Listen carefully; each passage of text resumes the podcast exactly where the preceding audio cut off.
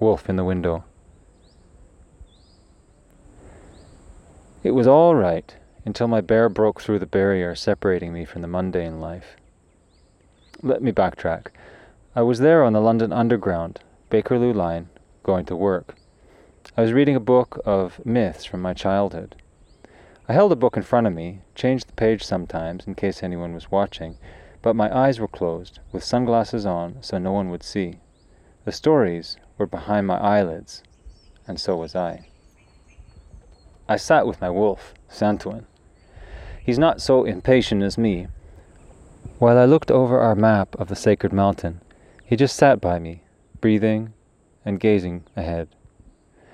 He imparted stability to me just by being there, by being so big and solid and fierce, all that and still loyal to me.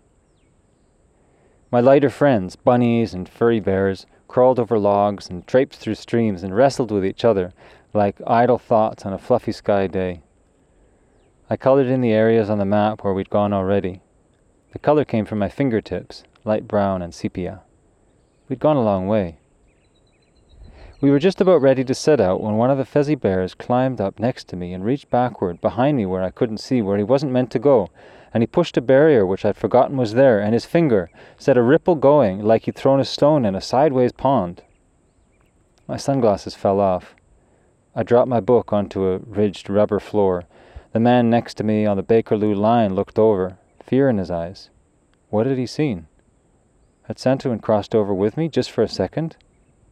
I blinked in the fluorescent lights, reaching for my sunglasses.